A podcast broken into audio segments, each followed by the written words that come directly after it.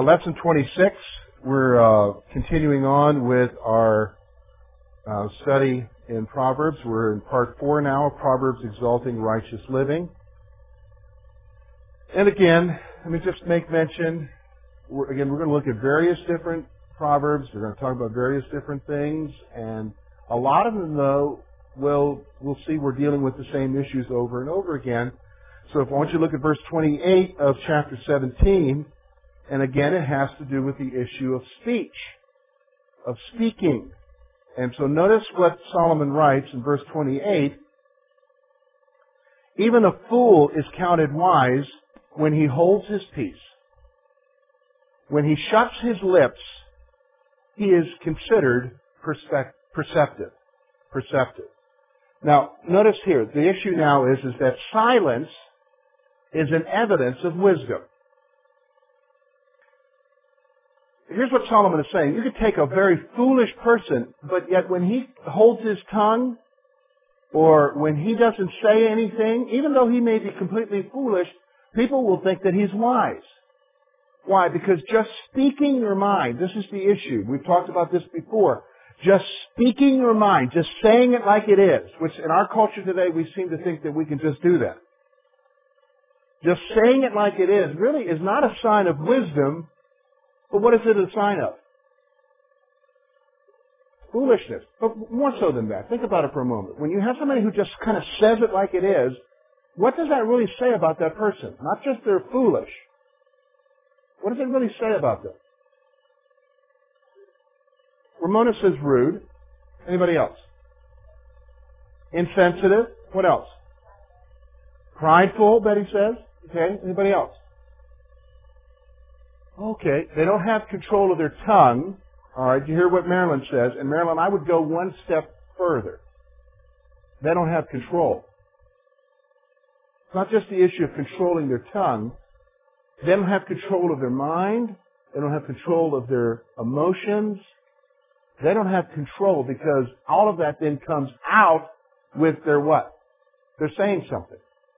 They're saying something. Now you can even delve deeper with somebody who, who just speaks their mind and recognize that maybe some of the issues are, and there's a great study that I would encourage you to do, it's search for significance. That maybe somewhat that that person may be struggling with their self-image and how they make up for it is by answering all the time. Coming up with an answer for something. But really what ends up happening? They look what? Yeah, they end up getting a lot worse. They end up looking foolish. So what he's saying here is that silence is an evidence of wisdom. Now let me just stop for a moment. Before, and remember these are general statements. General statements of little tidbits of wisdom. So let me just kind of help you out here, married folks. Next time you're in a fight, don't just button up and your spouse says, well, how come you're not talking to me? George says, silence is a sign of wisdom. You know? Don't do that. Don't do that, alright? That's not what he's talking about here. Although it can be in your spousal relationships, but be wise about doing that, okay? Look at now at verse 1 of chapter 18. A man who isolates himself seeks his own desire. He rages against all wise judgment. Now here's what it is. An antisocial person is self-centered and unreasonable. An antisocial person is self-centered and unreasonable. So you take someone who isolates themselves from everybody else. The simple fact that they're doing that, that they're isolating themselves from everyone else. Because remember now, God created us to be relational people. You realize that God created us to have interaction with each other. So when you take somebody who isolates themselves, where is their focus? Yeah, completely on themselves. And not only that, when you try to talk to somebody like that who is so self-centered, isolates himself, how are they as far as listening to anybody else?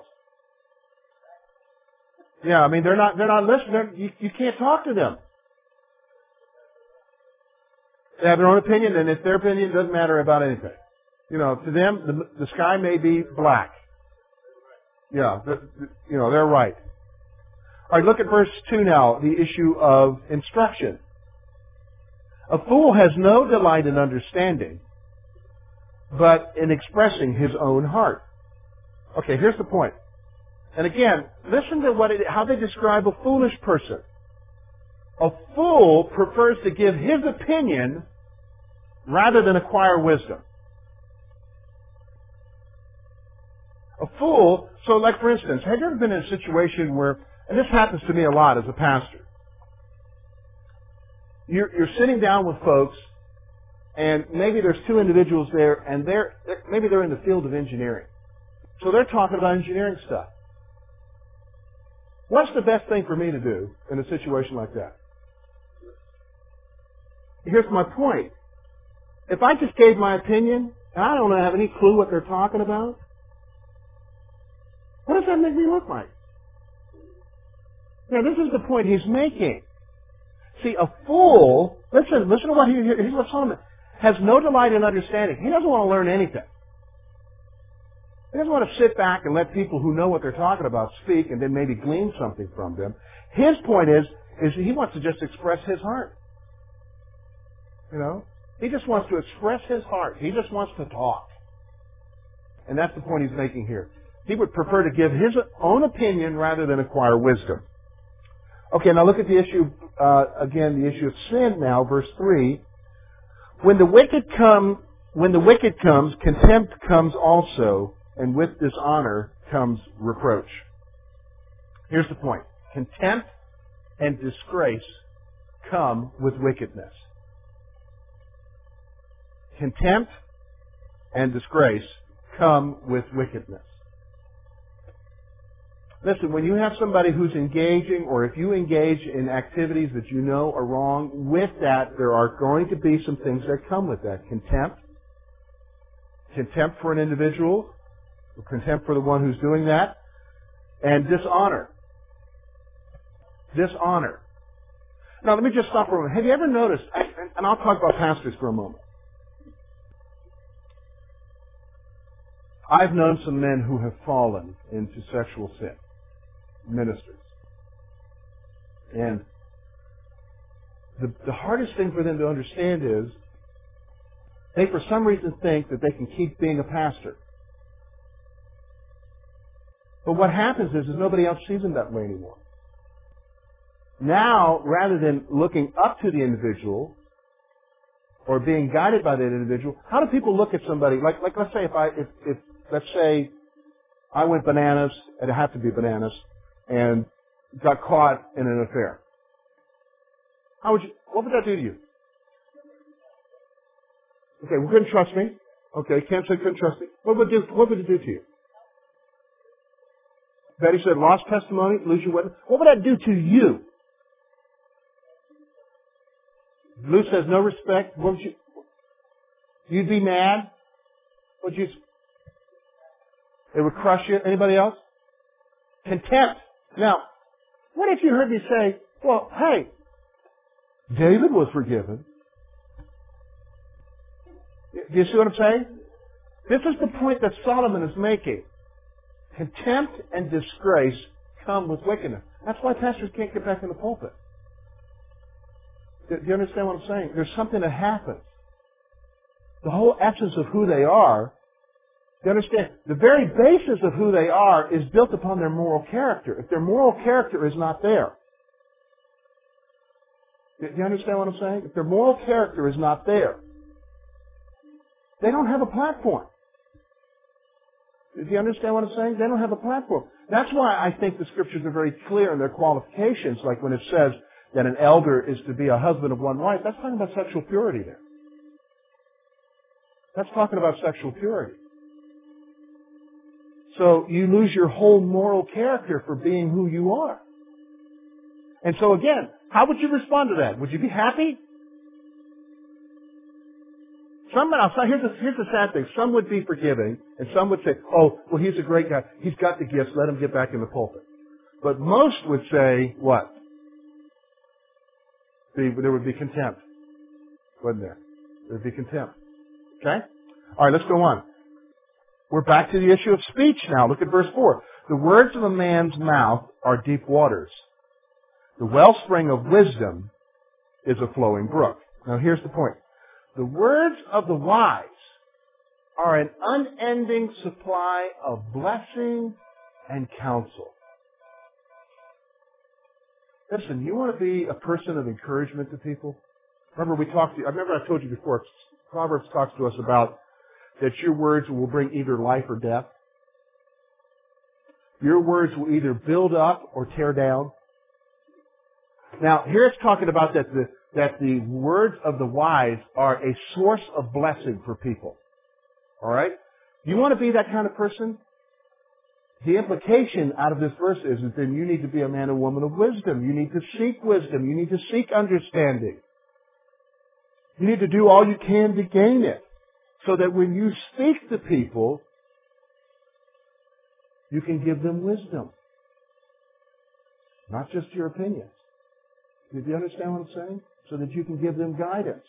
And when you give them guidance, guess what? That's a source of blessing to them. In fact, let me give you an illustration of what I'm talking about. How many of you have had individuals that you know that you could always go to them for advice because you have gone to them before and they've always told you something good, something right, and you just knew I could go to that person and talk to that person. They're a person of wisdom. And when you talk to them, how do you feel? You always feel better. How many of you got somebody, have had somebody like that in your life? I've had individuals like that in my life. That you knew when you went to them, there was wisdom there. This is what Solomon's talking about here. Notice what he says here. Look again with me. Verse 4. The words of a man's mouth are deep waters. A wellspring of wisdom is a flowing brook. So it comes out of their heart, out of the essence of who they are. Wisdom. All right, let's go on. The issue of injustice. Look at verse 5. It is not good to show partiality to the wicked or to overthrow the righteous in judgment.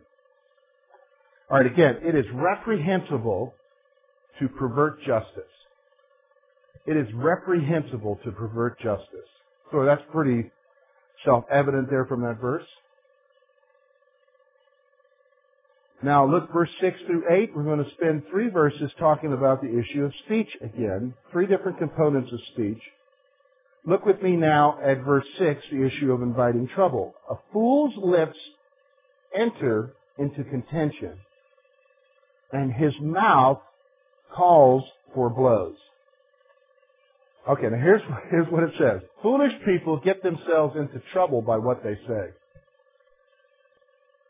You ever talk to somebody and they were just a plain fool and, and all they did was just make you mad, you just want to slap them?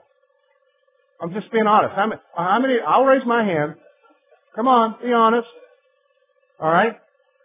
That is what Solomon is talking about. Look at what he says here. A fool's lips, what? A fool's mouth, a fool's lips enter into contention. So a fool's lips are going to enter him into an argument, a quarrel, and what? And his mouth calls for blows. It's like his mouth is saying, please hit me. It's like an invitation. Slap me. Yes, that's a good way of saying it. Yes, he's asking for it. Okay? So, okay, so it, it here's the implication for you and I. Sometimes our mouth, if we're not thinking about what we're saying, we are inviting what? Trouble. So again, getting back to the whole issue of being in control. Someone who just speaks their mind, a foolish person, that's more a, a, reality of who they are and their lack of control, their lack, not controlling their emotions and everything, and it just gets them into what? Trouble. Okay, now look at the issue of verse 7, the issue of consequences concerning our speech. It just doesn't invite trouble. Now there is an issue of consequences for what we say. So let me just stop. Before I read you this proverb, let me remember the old proverb that you know. Sticks and stones will break my bones, but what? Names, words will never what? Hurt me. Remember that one? Completely wrong. You would rather be beat up with sticks and stones, right? At least you can heal from that soon. Words, what? Stick with you. Words have consequences. So listen to what Solomon says. A fool's mouth is his destruction, and his lips are, a, are the snare of his soul. So here, what a fool says can ruin him. What a fool says can ruin him. How many of you have seen people literally destroy their life just by what they've said? They've shot their credibility. They've made foolish statements. They have destroyed relationships. They maybe even have destroyed a marriage. Simply because of their words, because they didn't know how to control their tongue, so they said something foolish. They have destroyed relationships with their children because maybe they said the wrong thing to their kids when they shouldn't have said that. They didn't even mean it, but they said it in jest, but the child didn't know that. The child wasn't mature enough to even grasp their humor. Did you, you see what I'm saying? What you say, there are consequences to what you say. You know, there are things you can get back, aren't there? You can always take stuff back, but you can't take back your words, can you? Just remember the last time you fought as a couple. And later on you regretted what you said. You can't take that back, can you? You wish you could. You wish you could. But you can't. You can't take it back. There are consequences. Consequences. And now verse 8 talks about the issue of gossip. The words of a talebearer are like hasty trifles. They go down into the inner, inmost body. They go down into inmost body. Here's the point. People delight in listening to gossip. Is that news to you? No. Think about it for a moment. Why do we have shows on TV? You got your news shows, although the news are starting to get involved with it too.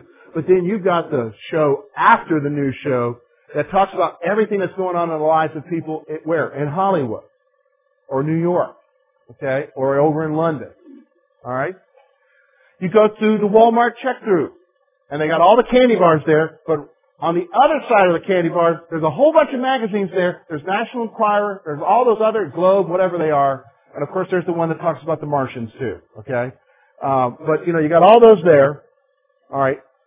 Now, why?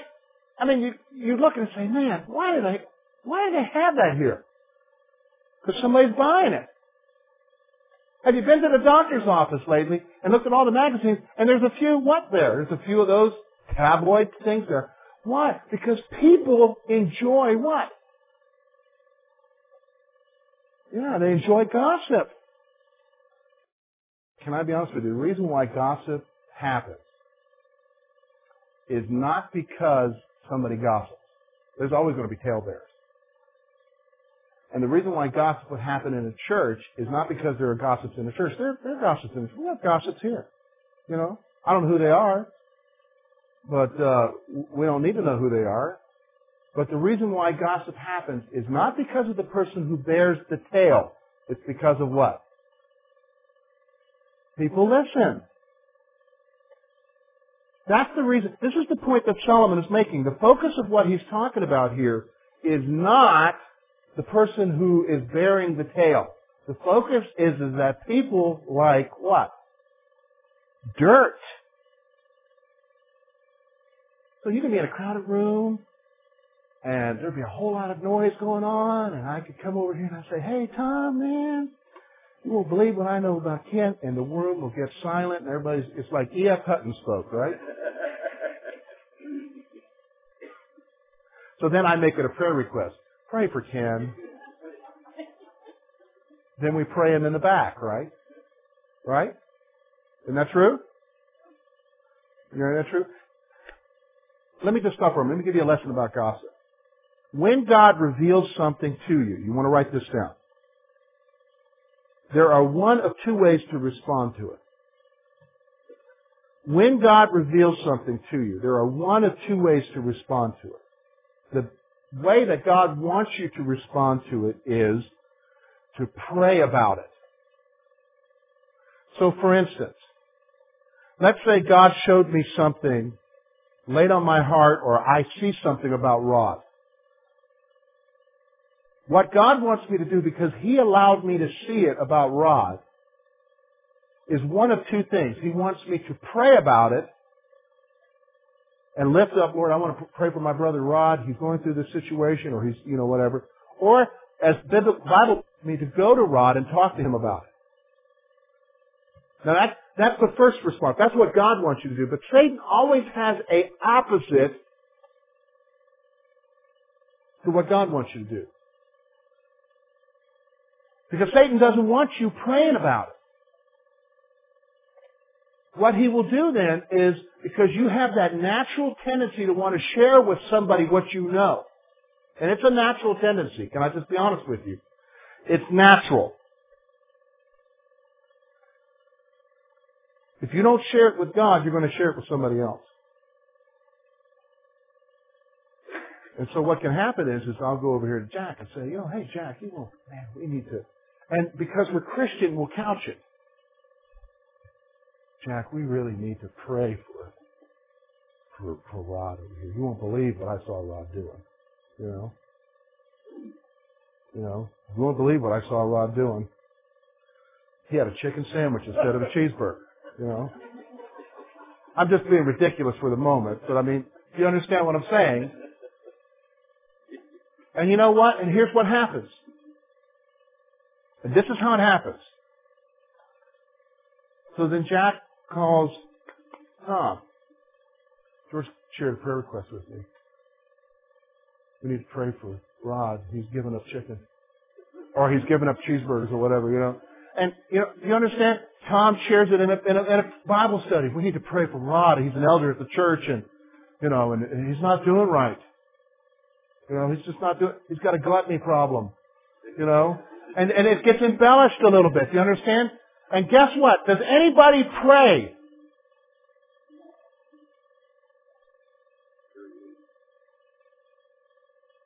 Nobody prays.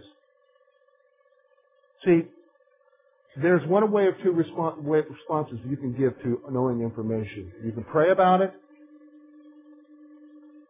or you can what? Talk about it. Which way do we normally do? Yeah, we talk about it, don't we? Why? Because it says it right here. Look at what it says. The words of a talebearer, talebearer are like tasty trifles boy, it sure does, it just does you good to hear, doesn't it? And they go down to the innermost body, inmost body. Okay, let's go on laziness now. He who is slothful, verse 9, in his work is a brother to him who is a great destroyer. Here's the point. Laziness is destructive.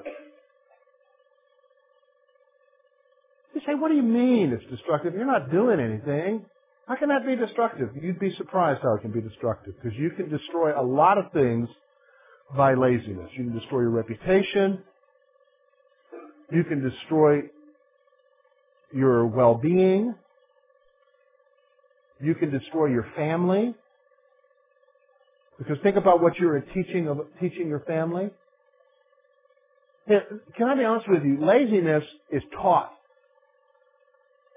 Does everybody understand me? And if that was the home that you grew up in, where you where, where that was evident to you, because I'm an observer of people. As a pastor, I get to observe people. All right, I get to observe people, and you can tell homes, and you can, and, and especially as pastor, you get to see several different generations because you interact in the community, especially if you've been there a while. You can see homes where, oh yeah, that home they taught a work ethic because every one of them works like a dog. But they had something. But then you can also see generationally, one family after another, where they don't do anything. And it perpetuates itself. It just continues in that cycle. Now there are exceptions. We're talking generals, generalizations here, where you might have a working home, but you got one boy that's just plain lazy. You know? But the point is, is that laziness can be destructive. Let's go on to the issue of security two verses here about the issue of security. Look at verse 10. The name of the Lord is a strong tower. The righteous run into it and are saved. I think there was a chorus. The name of the Lord is a strong tower. Yeah. And here's the point. The Lord is fully able to protect those who trust in Him. Let me just stop for a minute. This is not what the verse is saying. The verse is not saying that when you're in the midst of a problem, cry out His name. Jehovah! And you're going to be okay. That is not what it's saying. I want you to understand something. In the Old Testament, and even in the New Testament, a person's name reflected who they are. So for instance, a lot of children were not named immediately when they were born. They were named in their, right after they were weaned, after people were aware of their character. So for instance, when Jacob was called Jacob, which means heel grabber, alright, there's a reason why he was called that. Because of the essence of who he was as a person.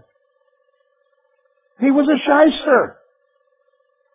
So now here we do a little bit different in our culture. We name them Bill, Bob, or whatever. If your wife doesn't like those traditional names, then you go and, get, and name them something else, you know.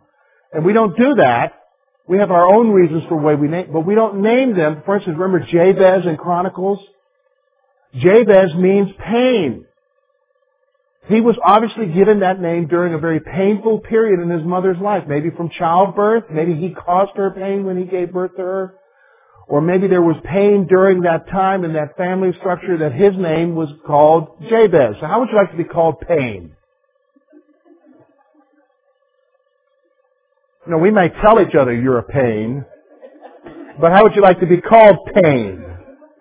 But here's the point. Alright, so we're deviating here. So when you talk about the name of the Lord as a strong tower, you're talking about the essence of who He is, His character. And listen, not one name reflects every aspect of who God is. God has many names. So for some, He may be the Lord our banner. That is, He's leading the banner in our fight. Or to some, He is the Lord our peace. Jehovah Shalom. I was just reading that in Judges this week. The whole point is, is that God's name, the essence of who He is, what? You can trust in Him. That's where you find your refuge. The God of all comfort. There's another name for God. So that's what he's saying here. Now look here, the, again, the issue of security. So our security is found in the person of who? God. The person of God. Alright, now the issue of wealth. Wealthy people often assume that their wealth brings what? Security. Look at what it says here, verse 11. The rich man's wealth is his strong city, and like a high wall in his own esteem. So here he's just talking a general piece of wisdom that for most folks, the wealthy often assume that their wealth will bring them security. And to a point, yes, it can. It can. There are some downsides to wealth, and we've talked about that before through the Proverbs. Look at verse 12 now, the issue of humility. Before destruction, the heart of a man is haughty, and before honor is humility. So, the way to honor is through humility. The way to honor a person is through your, your humbleness. Through your humility. Look at verse 13 now, the issue of speech. He who answers a matter before he hears it, it is folly and shame to him. Now here, this is a great verse. You want to put a star by this one. Speaking hastily leads to shame. Again, speaking hastily. And here, this is, this is exactly what he's talking about. Let's say my friend Tom here is talking to me. And Tom says, well, you know, George, I was driving down the road. Listen, Tom, what you need to do is this. Well, that's not what I'm saying, George. I was, you know, I was driving down the road and, and, well, okay, you need to take it to a repairman. I wasn't talking about my, you know, and, and I'm, I'm answering him. I'm not even listening to him, am I? And when I speak, What's going on? Who brings, where's the shame go to? Is it Tom? No, Tom's bringing his hand in exasperation. He just wants to talk and tell me what's going on. He maybe wanted to say he was driving down the Kernersville Highway and saw a bald eagle. I'm sitting there telling him what he needs to do. I haven't listened to him completely. What does that say? Speaking hastily leads to shame. Speaking hastily leads to shame. Okay, look at verse 14. The spirit of a man will sustain him in sickness. And who can bear a broken spirit? A healthy spirit brings healing to the body. A healthy spirit brings healing to the body. You know, over the years I have watched this. Over the years I have watched this. As long as people have a will to live, but as soon as they lose that will, what happens? They die. You know, they die. And, and that's, that's a point here that, of wisdom that Solomon is giving to us here. Look at the issue of knowledge, verse 15. The heart of the prudent acquires knowledge, and the ear of the wise seeks knowledge. So here's the point. Those who are wise, those who are wise, eagerly seek for knowledge. Those who are wise eagerly seek for knowledge. So listen, do you ever arrive as far as your understanding of things? No, the fact that you would say that reveals that you don't know anything. You understand? The fact that you would say that you know everything or you know all there is to know about that reveals that you don't know everything. Can I tell you something? Let me just help you out here, couples. Don't ever say you know your spouse. You know what I'm saying? Because they will surprise you. Just think, just when you think you know them, they'll make you look foolish. You know what I'm saying? They will. See, those who are wise eagerly seek for knowledge. Look now at verse 16, the issue of gifts. A man's gifts, gift makes room for him and brings him before great men. One may gain influence through gifts. Hey, you're seeing this played out on your TV screen. You're seeing this, it doesn't matter what the party is, whether you're Republican or Democrat or you're an independent or whatever. If you've got a camp, the bigger the campaign contribution, the better the picture. Isn't it true? We've seen that this week. You know, people talking about this guy and he's a crook. Well, what, weren't you in a picture with him? Well, I've taken thousands of pictures. Well, that meant you took thousands of checks. You know, you know, and the whole point is, is what I want you to see there is, is that gifts, that's what Solomon is talking about, one may gain influence through gifts. You know, one may gain influence through gifts. Look at the issue of justice. Verse 17. The first one to plead his cause seems right until his neighbor comes and examines him. Here's the point. There must be cross-examination to settle legal disputes. That's the whole point of law, isn't it? Things can't be one-sided in court, can they? Now they may seem that way because we're dealing with fallible human beings and so forth. But the point of the passage here is, is that what one guy shares may seem right until his neighbor comes and what? Asks some questions. Okay? That's the whole point there. Look now at the issue of disputes. And we see verse 18, casting lots causes contentions to cease and keeps the mighty apart the yes or no decision given by lots can help avoid ongoing conflict. What is this talking about here? In their day, they often made decisions by casting lots, whether it was some sticks or, or a version of dice or something. That's how they made decisions back then, is whatever the lot said. And you'll read that in the scripture. They'll cast a lot to select someone or something. And so that's the whole point that it's saying there. Now here's the, look at verse 19. A brother offended is harder to win than a strong city, and contentions are like the bars of a castle. Alright, here's the point. Serious disputes create insurmountable barriers among friends. And I would even add families. Here's what Solomon's saying. It's easy for you to take a city in battle than for you to overcome a brother who's mad at you. You know what I mean? And you say, what are you talking about? How many of you have had family disputes? I think we've all had at some point, haven't we? And even when you think you're over it, are you really over it?